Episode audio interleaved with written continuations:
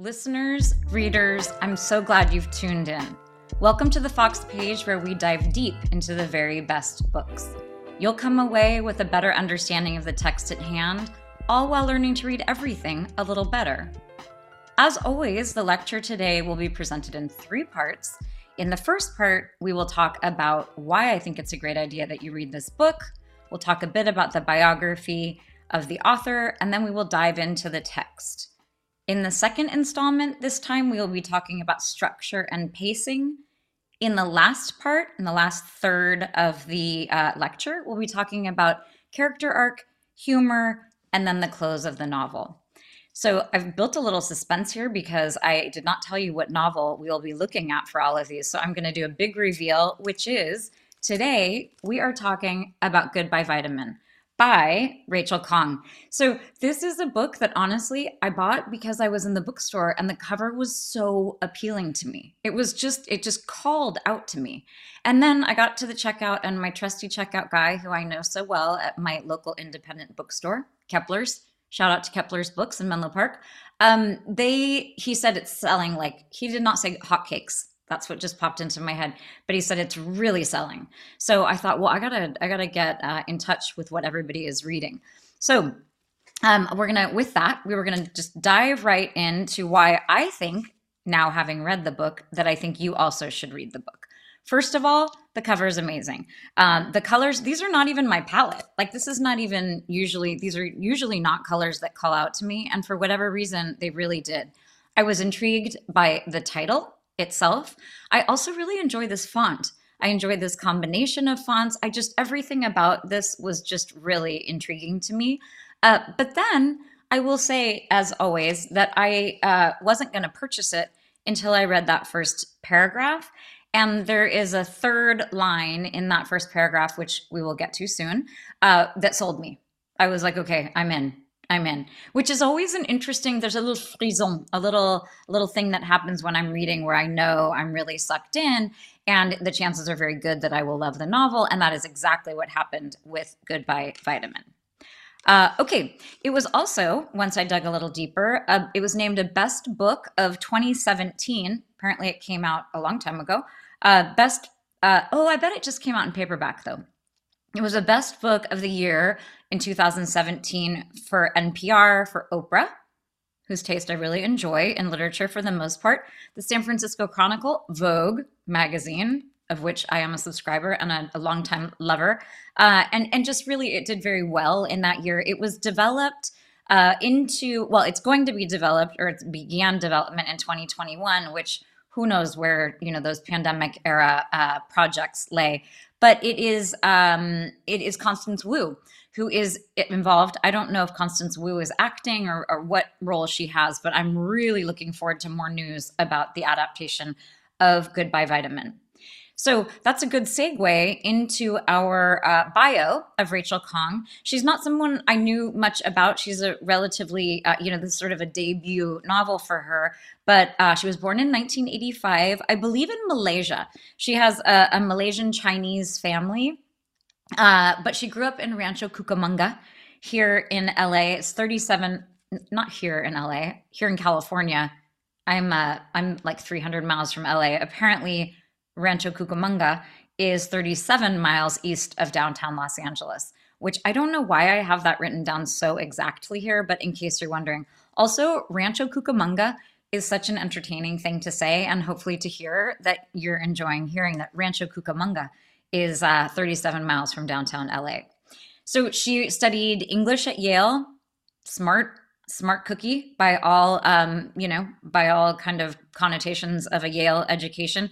She then went on to get an mfa at the university of florida and she worked with padgett powell who is a writer. I have not read a lot of padgett powell but i do remember reading I, I have a very positive association. You guys know i have a really really bad memory but i do have a, a very positive association with padgett powell it might be just because the name is so cool. I don't know if Padgett Powell is a is a you know I don't know if that's a man or a woman. Doesn't matter.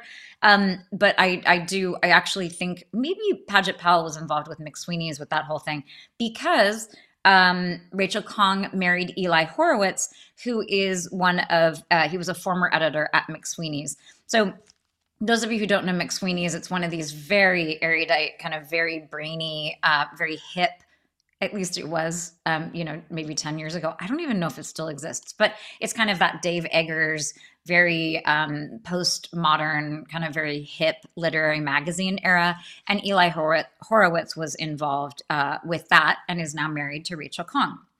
In 2011, uh, Rachel Khong moved to San Francisco and was the magazine uh, editor, uh, I believe, of Lucky Peach, which is the magazine for Momofuku, which is a very famous uh, restaurant, if you don't know it, in San Francisco. In 2018, I was interested to learn that in 2018, Rachel uh, founded a um, a workspace, a co-worker space that was women centered in the Mission District in San Francisco called the Ruby, which I love. That I think probably her timing was maybe not what it could have been because setting up a co-worker space in 2018. I mean, maybe at the very beginning she had a good couple years. I don't really know, but I'm actually very happy that she didn't just decide to become a, um, you know, a runner of a co-working space because my guess is that she really focused on her writing and turned out, oh, actually, she had already published this book by 2017. But um, I, regardless, I'm just very happy she wrote this book because it is excellent. Okay, we're to dive in so um, this again, the cover is really, uh, really alluring to me. I have in my notes here, you know, I'm a big fan of the Kardashians, and I have in my notes all capitals Khloe Kardashian next to blurbs, which I don't remember what that means. I actually pulled this lecture together a few weeks ago, and I have no idea why I have Khloe Kardashian written there. I imagine because I follow Khloe on Instagram. I'm imagining maybe she uh, maybe she endorsed this book, which I don't think of the Kardashians as being like a real literary light uh, in the darkness, but I also think maybe that's what that was. So, a uh, bit of a mystery there, but the rest of the blurbs are very impressive. We have Miranda July weighing in, who's an incredible writer.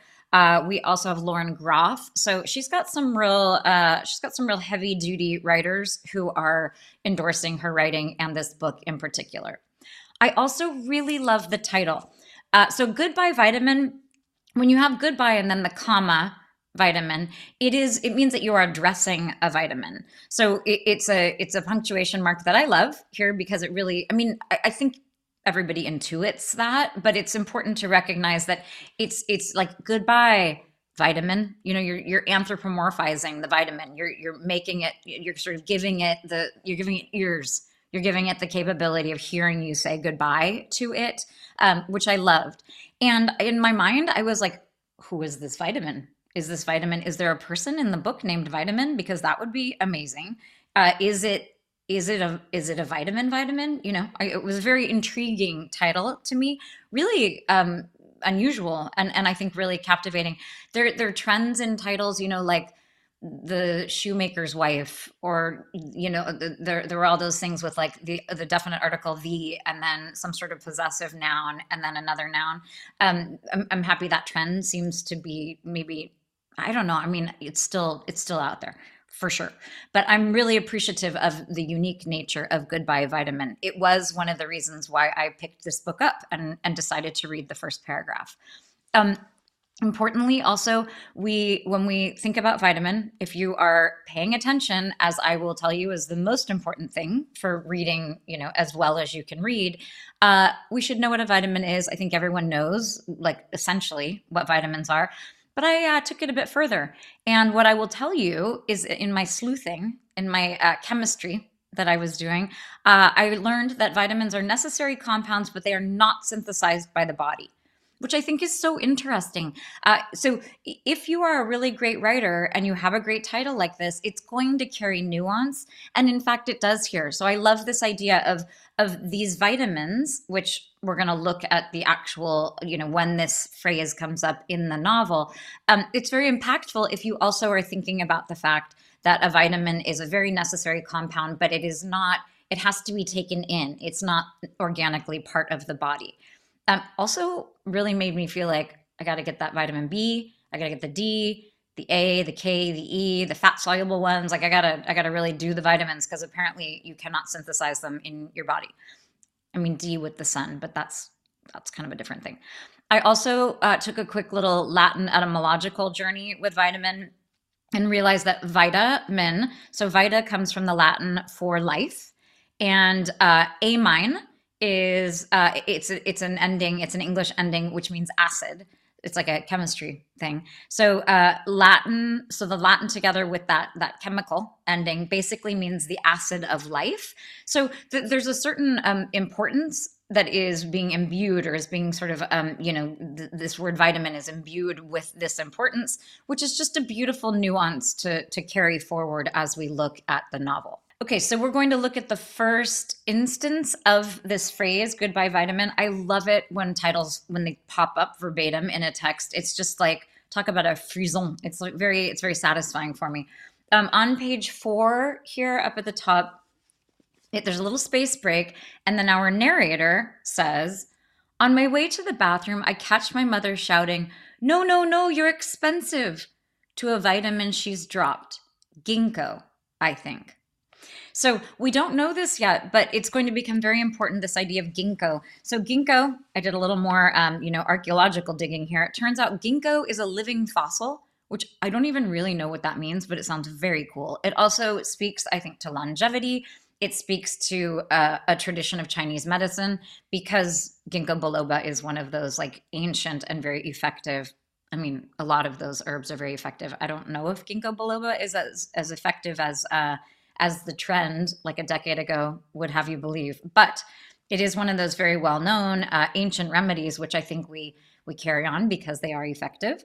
Uh, it, it is very importantly an aid for memory. So it's, you know, this is a book that is very, very occupied with the idea of memory, not only of, of retaining our memories and losing our memories, but also of making memory. So this idea of ginkgo biloba in this case, ginkgo is very important here. And I love this introduction to the mom, this idea of the mom, the triple no here uh, that has an exclamation mark. No, no, no. It's it's exactly that. You know, you can you cannot read this dialogue without reading it correctly like with that kind of urgency that like no no no that that that kind of a thing um and this you're expensive um, another exclamation mark. I love again this anthropomorphizing of the vitamin. She's losing something that, she feels she can speak to something that is again sort of turned into something that can hear that's sentient. So th- this this um, importance of it, but also the mother as being somewhat frugal and as um, having a sense of humor, as being someone who is you know talking out loud to to vitamins. So we have that on page four, and then really beautifully at, toward the end of the novel on 172, we have another instance of the vitamin and of this exact phrase popping back up again. And it's really beautiful because this is the father. So first we had the mother at the beginning and now we have the father at the end. It's this really beautiful balance for this, not only for our narrator Ruth, but also for the reader because this is a marriage uh, we will find soon that is a little on the rocks. And it's you know heading toward you know just sort of degeneration because this the the the, the father the husband is losing his memory. Um, but but there is this nice sense of of the book being anchored by the mother and the father. So on page 172 today you held your open hand out and i shook the pills into it same as every day fish oil magnesium vitamins d c and a ginkgo biloba hello water you said holding the glass against the moonlight and shaking the pills like they were dice you were ready to roll in your other hand. Goodbye, vitamin. So I love this so much. I love the fact that um, that they're doing this together. At this point in the novel, the mother, I mean, the father and the daughter have really, um, really throughout the novel you see this very nice kind of coming together for the two of them that's really very sweet and and she's doing a lot of different things with him and and she's taking on this caretaking role but at this point, he's still he's still funny, he's still witty, and I love this. Hello, water. Goodbye, vitamin. For my money, it's a little bit too far. There's a little bit too much text in between the two. I think when you read it, you it, it's more because of how it shows on the page. The paragraph begins with "Hello, water." and ends with goodbye vitamin and this is a paragraph that has space breaks before and after so visually, they really balance each other. I think when you read it aloud, there's quite a bit of text in the middle, uh, which which kind of has you lose this idea of hello water, goodbye vitamin. But there's also a very nice resonance because of the moonlight. There, there's a little echo of like goodbye, the goodbye uh, moon book, which I think a lot of us are familiar with, and and and goodbye anything, especially tied together with the moonlight, is going to, uh, you know, with a father daughter context, is going to evoke that kind of nice kind of fairy tale feel or picture book feel. I also love this detail of him holding the the vitamins and shaking them in his hand as if they were dice. I mean, this is a book that is very much about how unpredictable the beginning stages of Alzheimer's is and how you can have a good day, you can have a bad day, you can have what seems like a precipitous decline, you can have plateaus. So this idea of, of, of rolling the dice is very apt. And it's the kind of detail that really brings these two to life it's I was just absolutely just kind of marveling at the way she brought the father figure to life. He's someone who's really flawed. I mean, he's someone who has not been faithful. He's not been particularly, uh, you know, sort of respectful of the mother. They, there have been a lot of divisions and some strife, and and you know, he is someone who seems to be, um, you know, sort of philandering with women who are much younger than he is. So there, there are all sorts of reasons why we could really see him as deeply flawed which he is in those ways.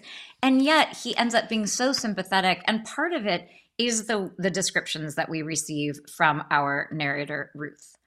Uh, okay, we are going to go back to the beginning of the book. That was all about the title. Everything we've talked about so far is just about the title. So we're going to go back. Um, we're not going to look at the blurbs other than just mark the fact that they are very impressive. And then we are coming to this dedication the dedication says for my parents so it's interesting um, that rachel Khong, in an interview that i listened to was she's really articulate and had some very interesting things to say about first person narration as a woman and I think that this dedication to her parents, this this dedication here for my parents, th- there is to me, uh, I think she's inviting a little bit of this idea of conflating Rachel and Ruth. There's also the name, you know, there's a little bit of, they're both biblical. Ruth, by the way, means like pitiful despair.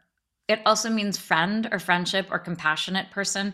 But Ruth is, I mean, that's a, that is a bummer. Like that is a name that is, uh, I mean, this is a, this is a person, our narrator, Ruth, really is you know she's at kind of a pitiful moment in her life uh, she and her doctor friend you know there's a lot of talking about sort of how low can she get and different strategies for sort of bringing herself up after this breakup that she's had. So the idea of Ruth as being a name that is synonymous with grief and, and pitifulness is so apt. I also really, again, I like the kind of resonance with the biblical stuff, but I will say that Ruth and Rachel do in in my mind they are inviting the kind of conflation that that you sort of you know in my mind I think we feel like we know Rachel Khong and she resisted that in the interview what she said when the interviewer said to her, um, you said that Ruth was an exaggerated version of yourself. And it was awesome because Rachel kind of pushed back and was like, not so much. Like she literally said, not so much. And then she said that the novel that she wrote was born out of a breakup that she was suffering at, at that time. But uh, she never moved home to her family. By the way, I'm filming this in my daughter's bedroom. Oh, and I'm also for those of you who are watching the lecture, I um I'm wearing a a little dress that I knitted. I did not knit it up for this book, although the green of this dress, it's like a dark dark jade kind of green. It is um for some reason it really spoke to me. I was thinking it was looking good with the title. I mean with the cover art, but I in my mind the cover art was green, not this kind of turquoise but oh well, here we are. Um, so I'm in my daughter's room because, uh, well, she's not going to move home. She lives in New York City. She loves it. She's, I mean, I don't know if she's ever coming back to California. Um, this person, our Ruth and our Rachel, both went east for college. I, I, I actually don't know that Ruth went east, but she came at least up to Northern California and then ended up back in Southern California. So this is this is someone who has come back to California, back to her roots. But Rachel as opposed to Ruth, never moved back in with her family. She does not have a father who has Alzheimer's, although her grandmother did uh, have Alzheimer's, and I think a lot of the book is based on on her grandmother's sort of decline. She is not mixed race, so a lot of the book is is not it's not preoccupied but there is a really beautiful subtext about the mixed race experience in the united states and, and again that is not something uh, that rachel herself personally experienced and she is not an ultrasound technician and never has been i really enjoyed that and actually it was a great profession for uh, rachel to choose for our character ruth because of some of the symbolism that we're going to take a look at Okay. Uh, oh, and the interesting thing that Rachel said in that interview, there were many interesting things, but one of them was that her feeling is that women in particular are uh, sort of subject to that kind of conflation that when when readers are reading a book by a woman author and it is in the first person and it is a woman narrator that the temptation to conflate author and narrator is stronger with women and i think I think there's some truth in that. My my kind of nuance that I would lay over that is the fact that our our kind of default, which has been the case for millennia, I think, unfortunately, um, has, has been that the the sort of the the generic narrator, for the most part, is is sort of male. I mean, I think we think of the generic, you know, if you're reading a newspaper article and someone pressed you to say, you know, who's writing this, it's it, that sort of um, very you know uh, writing that's supposed to be very kind of anodyne and and um, you know with an invisible narrator. That invisible narrator in fact has a very distinct you know verbiage and a very distinct syntax. And i think it is the syntax and the vocabulary of like an educated white dude. So i think when you have a woman writing there is a temptation because it's a different and a woman narrating both of those things happening there is a sense of it being different enough that that the reader's sort of focusing on what you know like whether or not there is that conflation and and whether or not also maybe because women if you're talking about a domestic novel like this where a lot of it is happening in the home a lot of it is about domestic activities a lot of it is about family which are themes that i think for for better and for worse for worse and worse we associate with women in the home but I, lo- I love that idea. I love the fact that she brought up this this notion that women are sort of more often subjected to this kind of conflation. Okay, now we're going to finally dive in. Our timing is perfect here. We're going to dive in to the first page. So when we open uh, to the text itself, it's there's no kind of subtitles. There's no, I mean, not subtitles like subheadings and no chapter titles. It, it just goes straight from the dedication for my parents to the text itself. And we begin with December 26. And true to form, I skipped right over that. I don't know what it is about my brain. I think I'm just so hungry to get to the text. Um, but that was my bad because it's actually very significant. December 26th, of course, being the day after Christmas. And I mean, I actually have a godchild whose birthday it is after that's the birthday of him, of this godson of mine. And it is a bummer like the 26th of December, I mean, as you as a parent, you're psyched. As a parent, you're just like, whew, you know. But as a, a well, for all of us, it's it's not it's not a great day. You know, it's there's all that letdown after the holidays, or you're exhausted, or you're so tired of your family, or whatever the thing is. So it's starting with a day that's actually really inauspicious. It's it's a bummer of a day. So and and kind of universally so i mean as long as you're talking about a book in this sort of judeo-christian or not even Judeo, in the Christian uh, world, or at least in the United States. I mean, honestly, there's so much hubbub around Christmas that I think uh, most people are not totally immune to December 26th. So we, and then we dive right into this story in a way that I really did find so compelling. Tonight, a man found dad's pants in a tree lit with Christmas lights. The stranger called and said, I have some pants belonging to a Howard Young well, shit, I said. I put the phone down to verify that Dad was home and had pants on. He was and did. Yesterday, on Mom's orders, I'd written his name and our number in permanent marker onto the tags of all his clothes. Apparently, what he's done in protest is pitched the numbered clothing into trees. Up and down Euclid, his slacks and shirts hanging from the branches. The downtown trees have their holiday lights in them, and this man who called while driving noticed the clothes illuminated. This is such a strong opening. I mean, it's really, it's very, very good. So, a couple of things that I love right away this tonight is such it's such a kind of bold way to start a, a, a, novel the whole entire thing because it's so immediate and we know that we're in the present tense we know that this is a story that is being told you know we're being dropped right into like the action of this which is really uh, it's um, promising a lot and she actually delivers which is impressive because it is a domestic novel about a father's decline from alzheimer's like it you know on paper it's a little hard to understand how you're going to be dropped into something that's really like full of action. Not that taking care of a parent is not full of drama. It is uh, but but it's a drama that i think has to be very carefully curated or else it's just so yucky to hear about. So this idea of tonight and and tonight a man found dad's pants. So i love the capitalization of the dad here because what that means is it's like it's her dad. You know she's she's but if she said my dad and it were a lowercase it, there would be much more distance between the reader. So um, i think you understand what i'm saying. When she says um, a man found dad's pants it's as if she's talking either to a family member or a very close friend. I mean even a close friend you might say a guy found my dad's pants. But if you say a guy found dad's pants it's like that person is really on the inner circle, which is, um, I mean, I think you've maybe done that thing with a sibling where you'd be like, I talked to my mom this morning, and then you have to laugh because you're like, it's also your sibling's mom. It's the reverse of that. It's it's not, you know, alienating yourself. It's it's creating incredible intimacy just with a capital. I mean, that is the miracle of of grammar, really. So Tonight, a man found dad's pants in a tree lit with Christmas lights. So there's also an absurdity that we're getting right from the top that is so indicative of what we are going to find.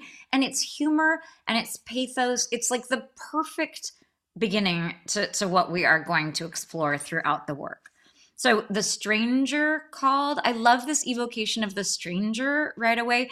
Um, it's not a neighbor. It's not um, you know a man. It's a stranger because there is this idea of of people becoming strange, uh, whether it's because of a romantic breakup or whether it's because you have Alzheimer's and you are losing all of your memories. So this idea of estrangement or if your husband's cheating on you and you need some space from him all of all of that causes estrangement. So the idea of stranger right up at the top is just genius. It's subtle but it is so good.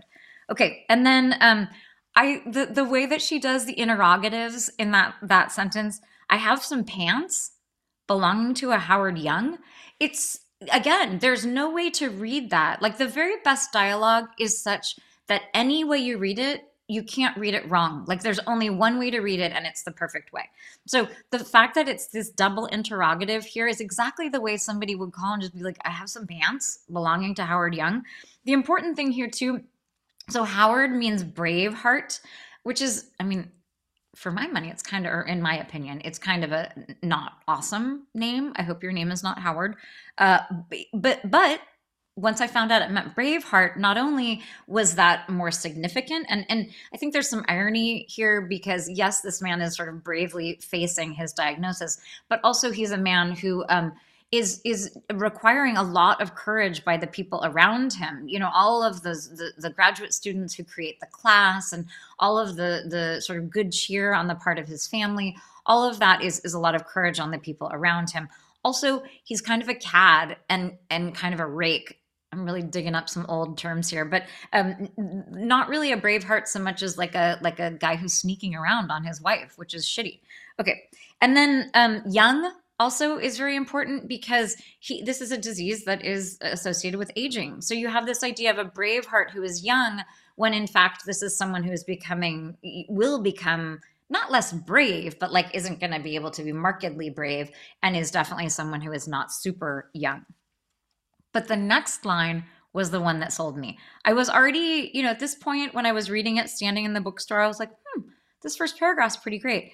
And then the, well, shit, I said. So good. I mean, it's just, it says so much about the attitude of this person, everything about this person, about how they're thinking about the situation, about their, uh, some levity, but also like like they're going to be a little profane and they're going to be honest and they're also going to just be matter of fact about things so I, I found that I don't know exactly why it was so compelling, but that was the point when I was like, I'm buying this. I'm buying this book. Um, which is great.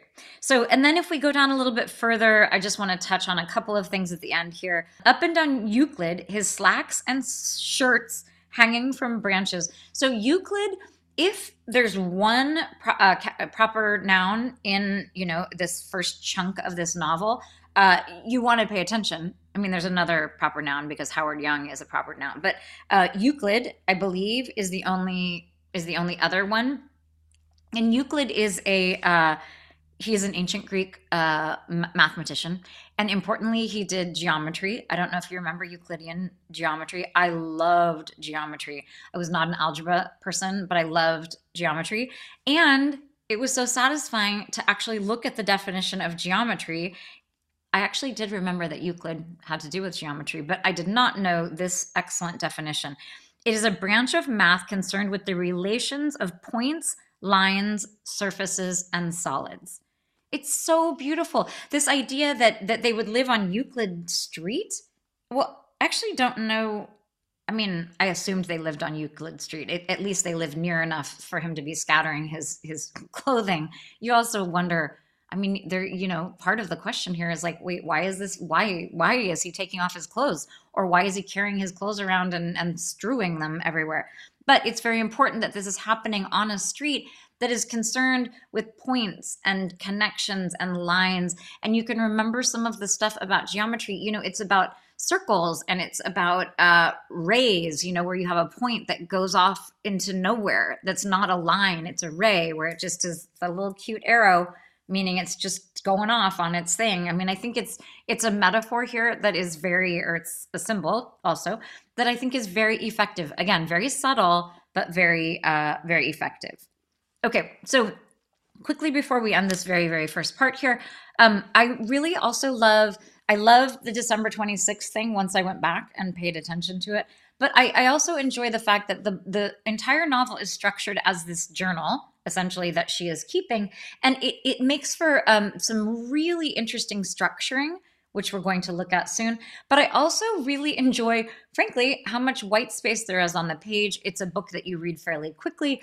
And there are these really um, sort of delectable chunks that allow, again, for lots of nuance and lots of weaving together in terms of structure, but also for a very satisfying, um, very, it feels light, this book, which is good because it's about a topic that is very dark. Okay, so thank you for joining me for part one of our three part lecture on Rachel Khong's incredible Goodbye Vitamin. Tune in for the second part when we will talk about, uh, we're talking about structure and pacing. Okay, and maybe arc, maybe the character arc, depending on how far we get. So join me for the second part, and thank you for tuning in.